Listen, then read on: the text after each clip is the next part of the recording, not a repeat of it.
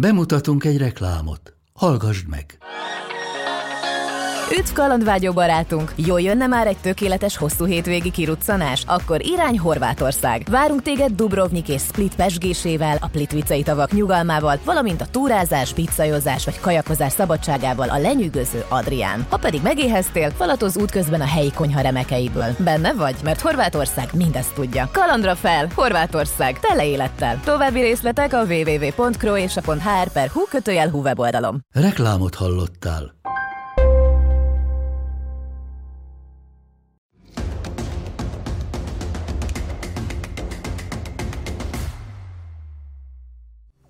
Köszöntöm Önöket, ez a Frontvonal az Index biztonságpolitikai műsora, amelyben Tarjányi Péterrel hétről hétre az elmúlt időszak legfontosabb háborúhoz kapcsolódó híreit, gazdasági, külpolitikai információit elemezzük biztonságpolitikai nézőpontból.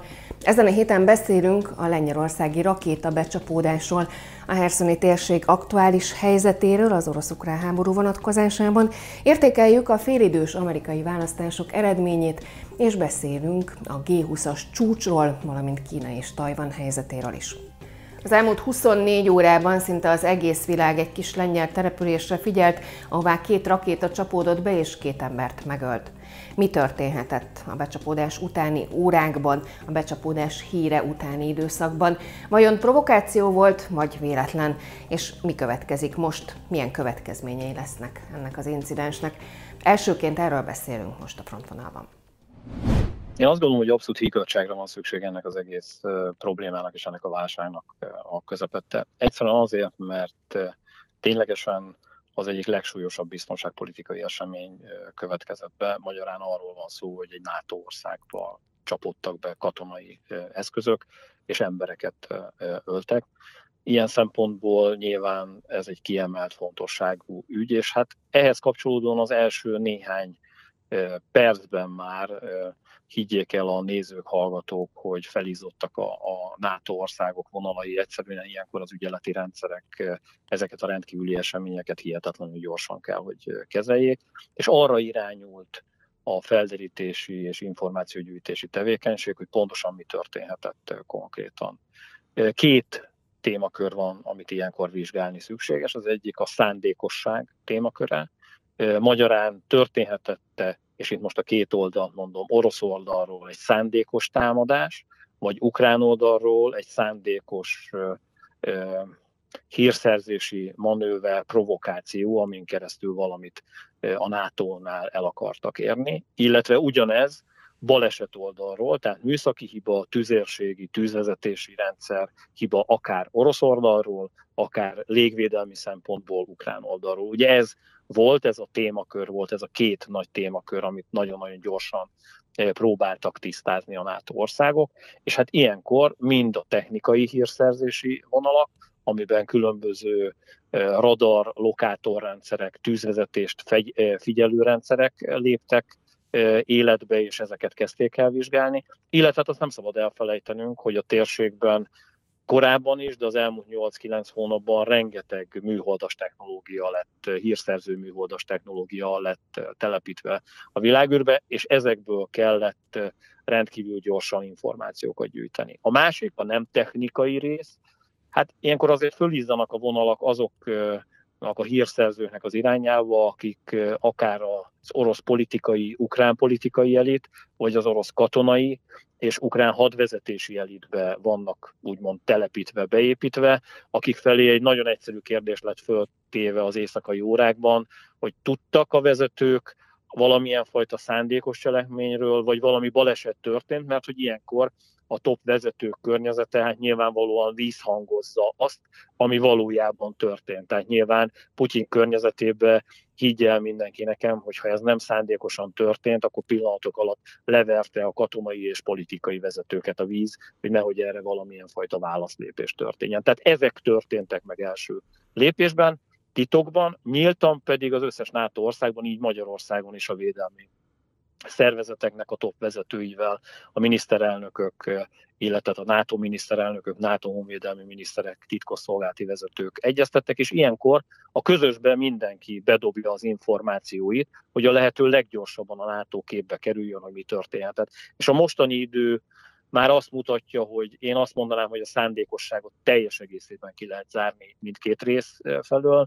Abban van még vita, hogy valamilyen fajta műszaki hiba, tűzérségi tűzvezetési rendszer hibája történt orosz oldalon, vagy adott esetben a légvédelmi rendszerek oldaláról, ukrán oldalon, mert hogy a tegnapi nap döbbenetes támadássorozatot hozott Ukrajna egész területén orosz fél oldaláról, több mint száz robotrepülőgép, cirkáló rakéta hajtott végre támadást, és nem szabad elfelejtenünk, hogy egyébként a lengyel határnál, tehát az ukrán oldalon egy olyan erőmű van néhány kilométerre a határnál, a határtól, ami ellen egyébként a tegnapi nap folyamán orosz támadás történt. Tehát abszolút benne volt az, hogy akár egy eltévedt orosz rakéta, vagy kettő, vagy akár ezeknek a kivédésére induló ukrán rakéta, a légvédelmi rendszer okozta ezt a, ezt a tragédiát. Úgyhogy úgymond öröm az örömben, ha lehet ilyet mondani, hogy szándékosság szinte száz százalékig biztosan nincs ebben az ügyben, mert nem kell attól tartanunk, hogy itt valamilyen fajta harmadik világháborús forgatókönyv megjelenne, de attól igen, hogy láthatóan nem csak a nagy számok törvénye alapján, hanem egyszerűen az eszkallálódó háborús helyzet miatt várható az, hogy az elkövetkező időszakban e, ilyen balesetek el, előfordulhatnak, mert hogy egyre közelebb kerül, és egyre inkább orosz oldalról olyan támadások zajlanak, amiben Ukrajna egész területén, Nyugat-Ukrajna területén is várhatóak hasonló támadások és atrocitások. Az látható, hogy nagyon óvatosan fogalmazott mindenki, és nagyon óvatos megnyilvánulások voltak, ahogy te is igazságra intettél, tulajdonképpen a politikusok is ezt tették. Ez biztos, hogy a helyzet komolyságát is mutatja és jelzi. Lehetséges-e, hogy pont egy ilyen incidens fogja közelebb hozni a feleket, vagy ez további feszültséget okoz? Én azt gondolom, hogy első lépésben feszültséget növel. Tehát az, hogy, hogy emberek halhatnak meg NATO országok oldaláról, ez nyilvánvalóan NATO minden szerződésével és mindenfajta megállapodásával szembe megy. Tehát ezt a NATO nem fogadhatja el. A négyes cikkely annyiban más, mint az ötös, ugye az ötös, amikor a fegyveresen föllépnek és együtt kivédik a támadást. Itt a négyes cikkeinél tájékozódás van, illetve az, amit előbb elmondtam, a, abban a sorrendben ténylegesen a humán és technikai hírszerzési információk megosztása egymással és valamilyen fajta döntés előkészítő tevékenység elvégzése. Ezt követően, ha pontosan a negyedik cikkely alapján megtörténik az az információ áramlás, aminek köszönhetően kirajzolódik, hogy mi történt valójában, biztos vagyok benne, hogy a NATO oldaláról lesz lépés.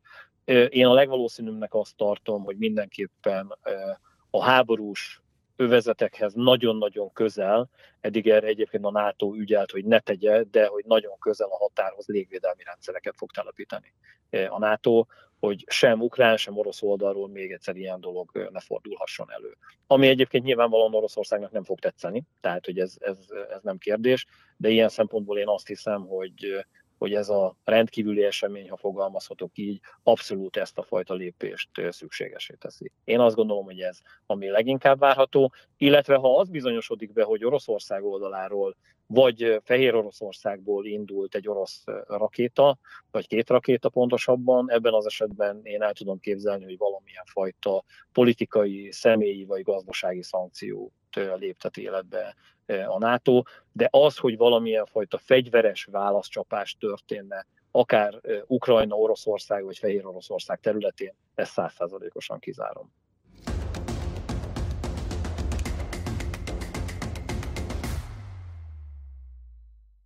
Gerson azzal szembesült, hogy győztek, de ez a segítség győztünk, mert hogy abban a pillanatban a világhoz kellett fordulnia Ukrajnának, hogy humanitárius katasztrófa fenyeget a városban. Ukrajna nem nyerte még meg ezt a háborút. Ugye a Herszoni térség helyzetéről sokat beszéltünk, és az elmúlt időszakban folyamatosan változott. Az előző adásban is szó volt róla, és azt mondtad, hogy, hogy Herson elfoglalása, nem elfoglalása, az mindenképpen egy sarkalatos pontja lehet az orosz-ukrán konfliktusnak. Azóta sok minden történt. Hogyan állunk most? Ténylegesen végül is most már tisztában látunk, hogyha lehet így fogalmazni, mert hogy eldőlt, hogy Oroszország feladja Herszont. Ugye amikor mi beszélgettünk erről, akkor azt mondtam, hogy az orosz tábornok, ugye a Szurovikin tábornoknak két választási lehetősége van. Az egyik választási lehetőség az lett volna, amit a kemény vonalas politikusok díjaztak volna Oroszországban, hogy, és ezért beszéltek második Stalingrádról, hogy, hogy ott majd valamilyen fajta nagy ellenállás mentén megtörik az ukrán erők támadási kedvét, vagy pedig az történik, hogy kivonulnak egyszerűen a, a térségből, ez utóbbi zajlódott és zajlódik most is, amit nyilvánvalóan az ukránok óriási győzelemként apostrofálnak, ami egyébként igaz is, de én azt gondolom, hogy ebben is van egy kicsi vágy elvű gondolkozás. Tehát azt, amit látnunk kell, hogy van egy olyan vezetője az orosz hadseregnek, Szuravikin tábornok, és erről is beszélgettünk korábban, de ez most már bizonyított tény, aki mer és tud ellent mondani Putyinnak, és ezeknek a kemény vonalas háborús politikusoknak. És egyszerűen győzött a katonai logika. A katonai logika pedig arról szólt, és ebben több szám van, én azt gondolom, hogy eléggé túlzóak, ami a magyar médiában megjelent, ez a 35-40 ezer fős orosz kontingens. Annyi nem volt, de egy ilyen 10-15-20 ezer fős kontingens sikeresen kivontak onnan, és ezek az erők más térségben, jobban védhető állásokban készülnek arra, hogy az ukránok támadását felfogják, és adott esetben, hogyha az erősítések és a mozgósítások eredményre vezetnek, egy ellentámadásba menjenek át. Abszolút működik az a fajta logika, ami az orosz katonai hadvezetés fejében megfogalmazódott. Ennek egy nagyon-nagyon sarkalatos pontja az, hogy az ukrán infrastruktúrát, energetikai infrastruktúrát napi szinten verik szét. Ezt megtették Hersonban is. Ugye Herson azzal szembesült, hogy győztek de ez a segítség győztünk, mert hogy abban a pillanatban a világhoz kellett fordulnia Ukrajnának, hogy humanitárius katasztrófa fenyeget a városban, hiszen sem ivóvíz, sem áram, sem semmilyen fajta meleg, tehát gázhoz, fűtéshez való jutás nem biztosított a városban. Van egy logika, amit most követ az orosz hadvezetés, és ezt a, ezt a logikát át tudta az orosz első számú katonai vezető verni idézőjelbe az orosz politikai eliten. Az, hogy mi zajlódik most még, ukrán oldalról egyrészt konkrét támadásokat lehet végrehajtani olyan utánpótlási útvonalak ellen, amelyeket eddig nem értek el tüzérségi szempontból. Ez a Krímfélsziget működését, a, az ivóvíz ellátását adott esetben, de de a lőszer és egyéb harcra való felkészülési lehetőségrendszert is rombolja napi szinten orosz oldalon. De én nem gondolnám azt egyébként, hogy ezt ne oldaná meg az elkövetkező hetekben, még ha nehezebben is Oroszország. Tehát igazán a nagy összecsapás még nem kezdődött el. Nem vitatom, hogy Ukrajna sikereket ért el, de ez a siker, ez csak részsiker, és az, hogy hogy Oroszországnak a katonadiplomáciában, az általános diplomáciában most van néhány kellemetlen napja. Például akár a G20 csúcs találkozóban, de akár más nemzetközi fórumokon, ahol komoly hatalmak, India, Kínia azért úgy, úgy, ha nem is megmosolyogják, de egyfajta távolságtartással kezelik, hogy hát lám-lám megint kikapott Oroszország, én azt gondolom, hogy ez néhány napig fog tartani. Ebben is van egy vágyelvű gondolkodás, itthon is és külföldön is. Mert számtalan helyen olvastam azt, amikor arról beszéltek akár szakértők is, hogy, hogy nagyon-nagyon nehéz helyzetbe került Putyin, és nagyon nehéz helyzetbe került az orosz diplomácia. Én azt gondolom, hogy ez nem igaz egyáltalán. Oroszországban a társadalom még mindig támogatja ezt a háborút, különleges hadműveletet, ahogy ők fogalmaznak. És ez a Herszoni vereség még mindig nem az elnök uralmát kérdőjelezte meg, hanem megint nagyon-nagyon tudatosan az orosz média is, és egyébként az orosz médiához köthető szakértők is az eddigi, tehát nem Szurovikin, hanem az előző vezetés hibáit rólják föl. Én azt hiszem, hogy ha ezen túl van az orosz haderő, és túl van az orosz politika, amit nem tudok megbecsülni, ez lehet néhány nap vagy néhány hét, meg fogják rázni magukat, és egyébként Ukrajna nem nyerte még meg ezt a háborút. Egy csatát nyert, egy nagyon fontos ütközetet, de egyébként a neheze ilyen szempontból most. Időről időre megjelennek olyan szakértői vélemények, mi is többször írunk erről, amelyben próbálják erősíteni, vagy tényszerűen erősítik is Oroszország helyzetét. Tehát elhangzik, hogy még korán sem vetettek be minden fegyvert, még korán sem vetettek be minden mm, lehetőséget, minden, minden harcászati eszközt. Röviden kicsit beszéljünk erről, hogy, hogy ezeknek kommunikációs üzenetértéke van, vagy, vagy azért ennél több?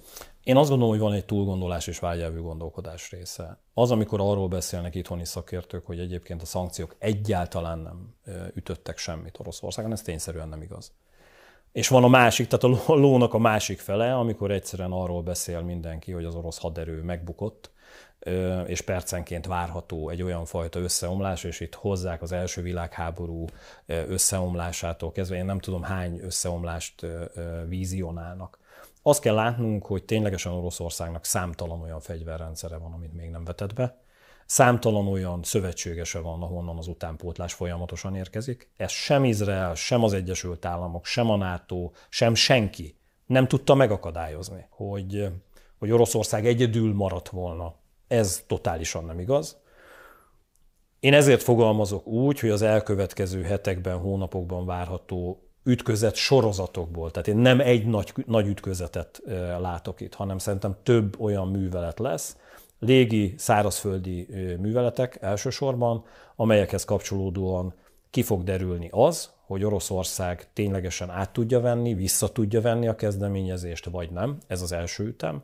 A második, hogy sikereket tud elérni, ott egy nagyon-nagyon kérdés, hogy ezt milyen véráldozattal tudja, mert ugye van olyan győzelem, amit hát lehet győzelemként elmondani, de egyébként valójában pokoli veszteségekkel jár. Vagy, és ez a harmadik, ha nem jár sikerrel, és totális összeomlás következik be, amihez kapcsolódóan tényleg lehet azt mondani, hogy nincs olyan erőforrása már Oroszországnak, amivel ezt a háborút meg, képes lenne megfordítani.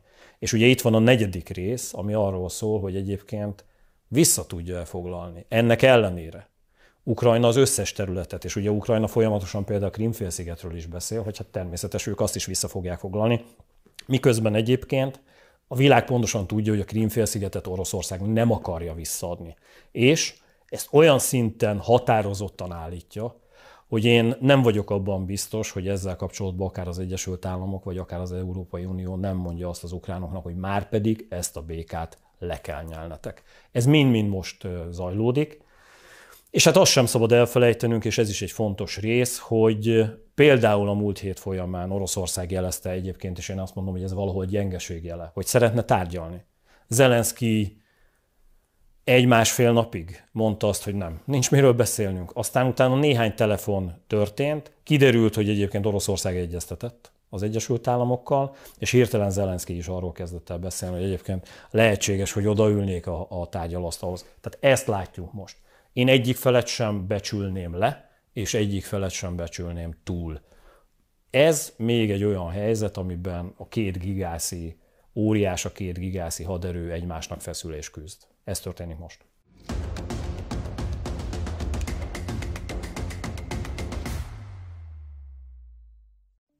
Az elmúlt héten félidős választásokat tartottak az Egyesült Államokban, ennek közvetlen és közvetett hatásairól is beszélgettünk megerősödve tud oda menni az Egyesült Államok elnöke a G20 csúcsra, és tud elkezdeni tárgyalni a kínai elnökkel. Világpolitikában viszont szemtelen dolog történik. Múlt héten volt az amerikai félidős választás. Ez hogyan hathat a világra, és biztonságpolitikai szempontból milyen üzenete van, van ennek? Ugye sok újdonság van tulajdonképpen az eredményben, a kongresszusi tagokban is több társadalmi réteg megjelent, és új generáció is, az éj generáció képviselői is megjelentek. Hogyan hathat ez az amerikai vezetésre, illetve az amerikai vezetésen keresztül a világra? Nagyon-nagyon várta az egész világ, és egy picit máshonnan kezdeném, hogy mi történik az Egyesült Államokban, és hogyha egy kicsit hozhatom a frontvonalra és az ukrán konfliktusra, hogy az ukránokhoz kapcsolódóan rengetegen tartottak attól, hogy egy földcsúszamlásszerű republikánus győzelem esetén újra gondolódik az egész háborús támogatás. Ezzel kapcsolatban visszaemlékszem, én mondtam, hogy azért ezt megint kellő távolságtartással nézzük. Viszont az tény, és ilyen szempontból megnyugodhat Ukrajna, illetve a világ ilyen szempontból aggódó fele, hogy ez a földcsúszamlásszerű republikánus győzelem nem következett be. Ennek számtalan hatása van. Van egyrészt konkrétan a háborúra vonatkozó hatása, hogy azzal, hogy az első hírek arról szóltak, hogy nem lesz földcsúszamlásszerű győzelem, aztán utána kiderült, most már ugye a hétvégi hírekből tudjuk, hogy a szenátusi helyeket megőrizte, tehát ilyen szempontból a többséget megőrizte a demokrata oldal. Ez azt jelenti, hogy Ukrajnát folyamatosan fogja továbbra is támogatni az Egyesült Államok, és ez egyébként Oroszországnak fájni fog. Egy.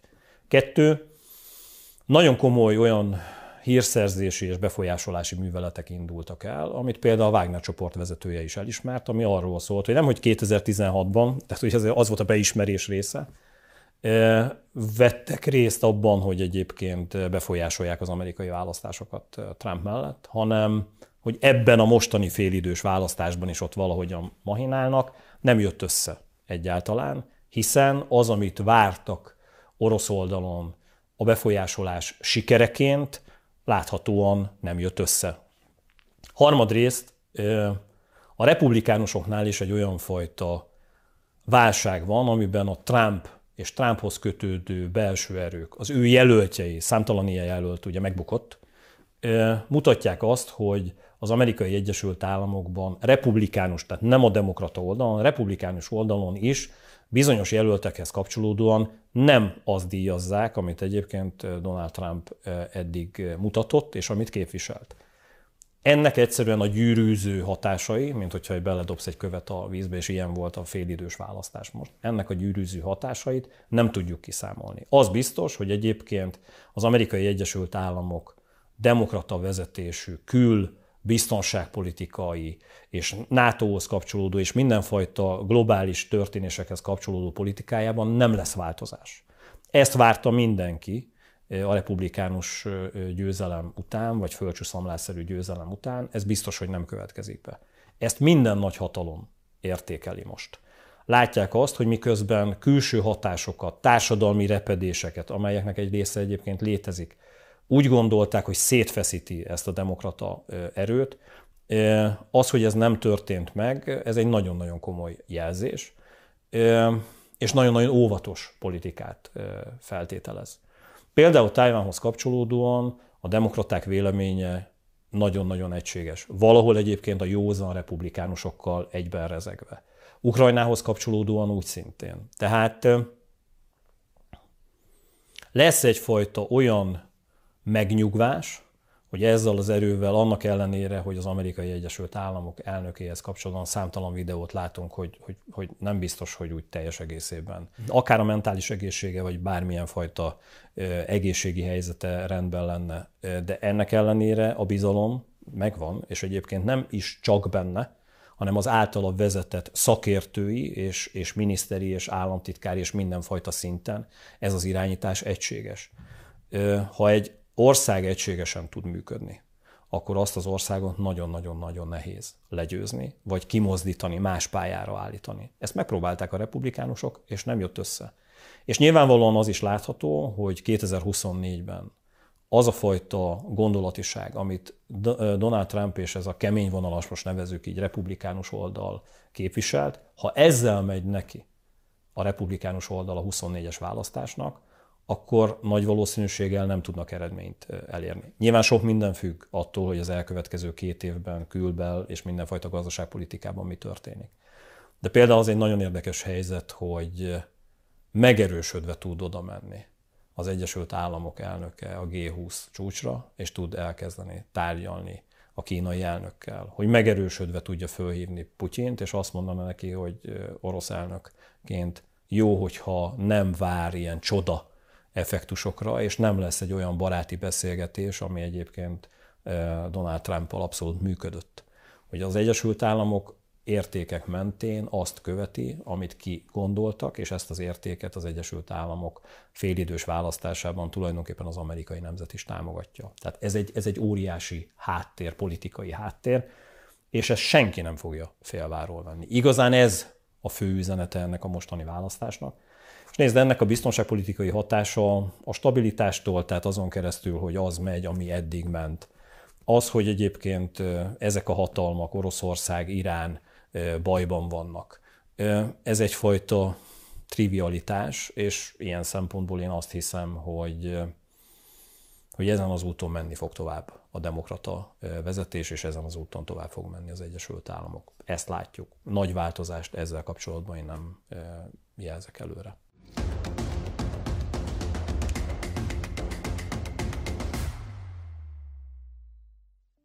Mit hozhat a G20-as csúcs, a gazdasági nagyhatalmak vezetőinek találkozója? Erről is szó lesz a következőkben. Putyin ugye nem megy erre a találkozóra, ami megint egyébként valahol gyengeség jele, hiszen pontosan tudja, hogy jobb, ha nem megy el. A G20-as csúcsról beszéljünk még, de még ezt megelőzően említetted Biden egészségi állapotát és azokat a dolgokat, amik övezik hát a személyét. Igen, Igen, azt akartam kérni, hogy egy miniben profilozzuk egy picit Biden-t. Ez egy veszélyes helyzet olyan szempontból, hogy ugye sokkal-sokkal nyitottabb társadalomról beszélünk. Tehát elképzelhetetlen az, hogy az amerikai elnökhöz kapcsolatban fölröppenjen olyan hír, hogy akkor majd semmi baj nincs, mert van egy hasonmása, aki majd egyébként helyettesíti, hogyha vele valami baj van. Hadd lépjek hátra, és tényleg a saját biztonságpolitikai szakértői véleményem szempontjából én úgy látom, hogy azért, amikor valakinek van a mozgáskoordinációhoz kapcsolódóan problémája, én azért aggódom mindig, amikor valaki ilyen hatalommal bír. És ugye hozzá kapcsolódóan már a választási kampányban fölröppentek ilyen hírek, amit jól látunk most, hogy itt ténylegesen van valami fajta probléma. Viszont, amit látnunk kell, hogy a mögötte lévő másod, harmad, negyed, tehát nem tudom hány szint, ezt ennek ellenére profi módon kezeli. És én azt gondolom, hogy ő egyre inkább a szakértőire támaszkodik, ami azzal szemben, ami ugye fölröppent, és sőt be is bizonyosodott, hogy Donald Trump időnként atomfegyvert is nagyon szívesen alkalmazott volna, és tényleg a, a szakértői kör volt, hogy elhúzták a kezét, hogy rá ne tenyereljen arra a nagy piros gombra. Ez azért megnyugtató, hogy itt is van egy másod-harmad negyed szint, amelyik ezt az irányítást viszi. Én elképzelhetőnek tartom, hogy ha ez súlyosbodik, akkor valamilyen fajta váltás történik, akár az alelnök előrelépés, és így lesz az Egyesült Államok elnöke. Az megint egy másik fajta biztonságpolitikai helyzet lesz, és azért furcsa az Egyesült Államokat így figyelni, amellett a rengeteg társadalmi feszültség mellett, amiről beszéltünk, meg gazdasági feszültségek mellett, hogy van egy olyan emberi tényező, ami alapjaiban Hát ha nem is megváltoztatja, mert egyébként nem gondolom, hogy az alelnök más politikát folytatna, de, de egy személyi változás, egy, egy másod, harmad, negyed szinten lévő személyi változás sorozat, ami egyébként egy elnök választ, vagy egy elnök váltás kapcsán elképzelhető, nyilván hozhat feszültséget, bizonyos kérdésekhez kapcsolódóan lassúbb döntéseket, tehát van egy olyan emberi tényező, amit folyamatosan figyelnünk kell az Egyesült Államok politikája kapcsán. Ezért van az, hogy én magam is jobban figyelem, hogy mit csinál egyébként mondjuk fönn a színpadon az amerikai elnök. Miközben ő egyébként azt mondja, hogy majd 2023-ban dönti el, hogy megméretteti magát újra. Figyelj, én azt gondolom, hogy ő de nem... Mert a megválasztásakor is felmerült az, hogy tulajdonképpen Igen, de ő nem mondhat más. adja a helyét. Persze. Tehát nem mondhat más. Tehát hogy most, most gondold el, amikor a világ egyik legfontosabb vezetőjeként elkezdene arról beszélni, hogy hát egyébként ma úgy keltem, hogy figyeljetek, elgondolkodtam azon, hogy lehet, hogy le kéne mondanom. Tehát ebbe beleremegne egyébként abban a pillanatban az amerikai gazdaság. Ezt nagyon-nagyon óvatosan kezelik. Más országokban ezt szimplán elhallgatnák. Az amerikai Egyesült Államokban ezt nem lehet, meg nem is tudja. De vannak erre forgatókönyvek, csak ugye azok a forgatókönyvek mind-mind változást hoznának, amit nyilvánvalóan figyelnünk kell, és hidd el, hogy nem csak én nézem, a világ összes nagyhatalma és egyébként mindenfajta szakértő is erre folyamatosan odafigyel, mert egyébként ez egy biztonságpolitikai óriási kérdőjel. Beszéljünk a G20-as csúcsról ugye összeülnek a világ nagy hatalmainak vezetői eh, Indonéziában ezúttal, és egyébként pont Joe Biden az, aki az indonézánokkal eh, tárgyalt is már. Milyen jelentősége van, és mire lehet számítani a G20-as csúcs következtében? Nézd, hát egyrészt eh, ami egy fontos bejelentés, vagy egy fontos információ, hogy Putyin ugye nem megy erre a találkozóra, ami megint egyébként valahol gyengeség jele, hiszen pontosan tudja, hogy jobb, ha nem megy el, mert hogy a szőnyeg szélét. Érnek. Igen, és ugye erre nagyon komolyan készült például, csak egy példát hadd mondjak az ukrán kommunikáció is, hogy hogyha Putyin szerepel, akkor valahogyan Zelenszky is szót kaphasson, és, és azon, kívül, azon keresztül, hogy egy szuperhatalom, tehát Oroszország vezetője ott van, és mellette egy kicsi valami, ugyanolyan hangsúlyjal, ugyanolyan médiatérrel, hanggal jelen lehet, ezt nyilván el akarják kerülni. Tehát ez például csak az egyik indok. De a másik indok az is, hogy, hogy nem tud jót mondani ebben a közegben, mert nincsenek sikereik, ahogy a beszélgetésünk elején mondtam, tehát egy nehéz gazdaságpolitikai, külügyi, diplomáciai és katonapolitikai helyzetben van Oroszország, és ebben nem tud jól kommunikálni, és ebből egyszerűbb kimaradni, és elküldeni a külügyminisztert, aki azokkal a szövetségeseikkel, akik ténylegesen mellettük állnak, és akikre számíthatnak, tud beszélni, vagy azokat képviselni tudja, de ehhez nem kell az orosz elnök. Tehát ez az egyik dolog. Egyébként, még egyszer mondom, ez valahol a gyengeség beismerése. A másik rész az az, hogy vannak nagyon-nagyon súlyos témák. Én, én egy találkozóra és két személyre hívnám föl. Ugye a vezetőt, a kínai, vagy a figyelmet a kínai elnökre, illetve az Egyesült Államok elnökére, akik egyébként személyesen még nem találkoztak, videóbeszélgetéseik voltak, illetve telefonbeszélgetéseik. És hát azért van néhány téma, amihez kapcsolódóan eléggé puskaporos a hangulat a két ország között, hozzátéve azt is, hogy az elmúlt hónapokban 60-90 napról beszélünk, azért törekedett a két szuperhatalom arra, hogy, hogy egymással azért a normál hangot próbálja visszahozni.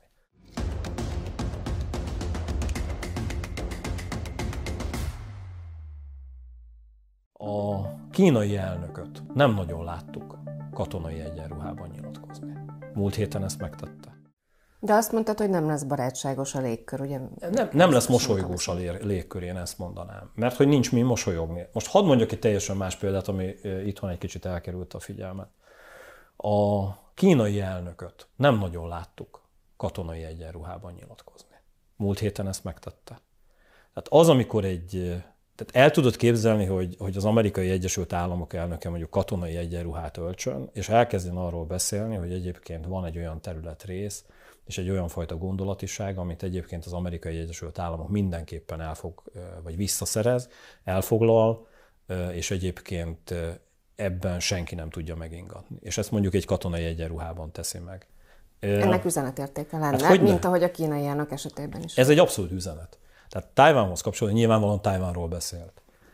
Nem az az üzenet, hogy tárgyalni akarunk. Nem az az üzenet, hogy végig gondoljuk, hogy ez hogyan történhet meg, hanem az az üzenet, hogy vissza fog térni az anyaország kebelére. És ez nem kérdés. Az időről nem beszél, tehát, hanem hogy ez, ez, egy, ez egy kijelentő mód. És úgy jelenti ki katonai egyenruhában a, a 20. pártkongresszus után, a G20 csúcs előtt, hogy ha elmegy erre a találkozóra, ne legyen kérdés senkinek sem a teremben, hogy ez egy alapvetés. Tehát ne, ne, ne próbálkozzanak, és hidd el, hogy ez egy olyan kommunikációs, hát te pontosan tudod kommunikációs szakemberként, hogy van egy olyan fajta nyomatékosítás, amikor a tárgyalóasztalnál eszedbe nem jut, hogy egyáltalán azt mond, hogy hát kérem, akkor kezdjük onnan, hogy hát akkor ez hogy lehetne, hogy ne történjen meg.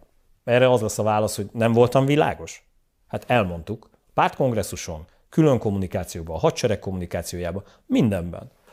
Ö, és ugye az nagyon-nagyon lényeges, és ezért nem mosolygós ez az egész beszélgetés. Mert hogy, mert hogy azt is tisztázta egyébként a kínai vezetés, hogy persze békésen szeretnék ők ezt megoldani, ja, de ha nem megy, akkor megoldják katonai szempontból. Ugye ez már többször felmerült, hogy az orosz-ukrán konfliktus, háború az, az példa tulajdonképpen, vagy példa lehet akár. Én azt, azt hiszem, hogy ebben van igazságod. Résznek. Igen, ebben van igazságod Kína oldaláról. Nem azt gondolom, hogy ez holnap vagy holnap után, vagy most nyilván itt heteket, hónapokat mondanék, hanem, hanem az elkövetkező egy-két évben megtörténne, de ez egy olyan kínai topvezetői, egységes nemzeti kijelentés, amihez kapcsolódóan nem mehetünk el emellett. Lehet egyébként az eddigi nyugati diplomácia módszereinél megszokott módon a szőnyeg alá söpörni ezt az egészet, de azt gondolom, hogy ez egy olyan fenyegető, felkiáltó jel, ami ott villog Joe Biden fejében, És ezért mondom azt, hogy nem mosolygós ez a beszélgetés, mert hogy ezek után úgy odaülni és azt mondani, hogy na, például Hongkong, Tájván kapcsán, Ukrajna kapcsán jussunk valahogyan dűlőre, megvan az az alapszint, amire azt tudja mondani a kínai elnök, hogy rendben, Tájvánt akkor vegyük is ki, ott elmondtuk, hogy mit akarunk, nem az a kérdés, hogy elfogadjátok, hanem az van, hogy elfogadjátok, vagy elfogadjátok. Ugye? Tehát ez az összes többiben lehetséges, hogy tudunk beszélgetni. És azt érts, hogy ez egy olyan fajta tárgyalási taktika, ami egyébként működhet, mert erre tudja azt mondani az amerikai elnök, hát ennek minek fussunk neki. El tudjuk mondani hangzatosan, hogy igen, Tájván mellett ki fogunk állni. Számtalan dolog miatt, gazdasági történetek miatt is. De igazán az amerikai elnöknek eredmény. Tehát ugye a, a demokráciákban mindig abban mérik egy vezető sikerességét, hogy mit tudott elintézni. És el tudtuk intézni, és ebben például téma Észak-Korea, ugye rendszeresen rakétakísérleteket hajt végre, ettől Japán, az Egyesült Államok és Dél-Korea egyre idegesebb. Ugye azt mondja a kínai elnök, hogy jó, de Tájvánnal kapcsolatban mi elkezdtünk valamire felkészülni, és hagyjatok békén ebben bennünket. Ja, Észak-Koreában segítünk.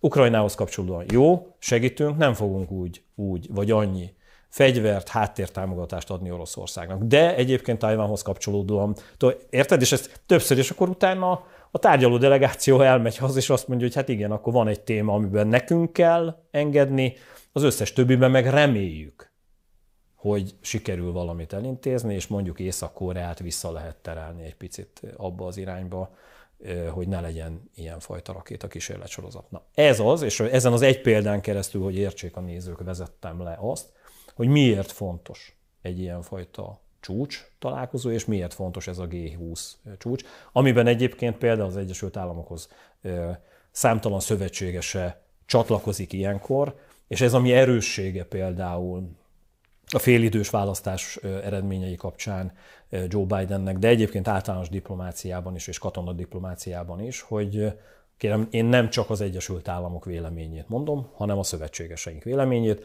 akik egyébként egyéb más beszélgetésen a kínai delegáció más-más tagjainak elmondják különböző szinteken, hogy mi egyébként ugyanúgy gondoljuk mint amit az Egyesült Államok gondol, és ebben egységesek vagyunk. Ez fog történni most. Mindaz, amit elmondtál, az azt a gondolatiságot erősíti, hogy Kína szerepe egyre erősebb, egyre ez, fontosabb. Ez szerintem nem kérdés.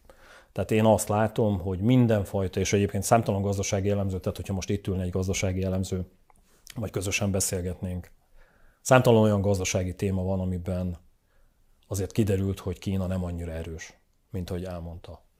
De egyébként tartalékok oldaláról, elszántság oldaláról, társadalmi egység oldaláról, politikai vezetés egység oldaláról nagyon-nagyon-nagyon erős. És tényleg nem véletlen az, hogy szuperhatalomként beszélünk Kínáról, és abszolút vetétársa most már az Egyesült Államoknak, illetve a nyugati rendszernek. Sőt, nem is, hogy vetétársa, vannak bizonyos területek, ahol megelőzte egyébként a nyugati társadalmakat. Ez volt a Frontvonal, az Index biztonságpolitikai műsora. Kérdéseiket, észrevételeiket továbbra is várjuk videónk alá, Facebook oldalunkon vagy a YouTube csatornánkon. Tartsanak velünk a jövő héten is viszontlátásra!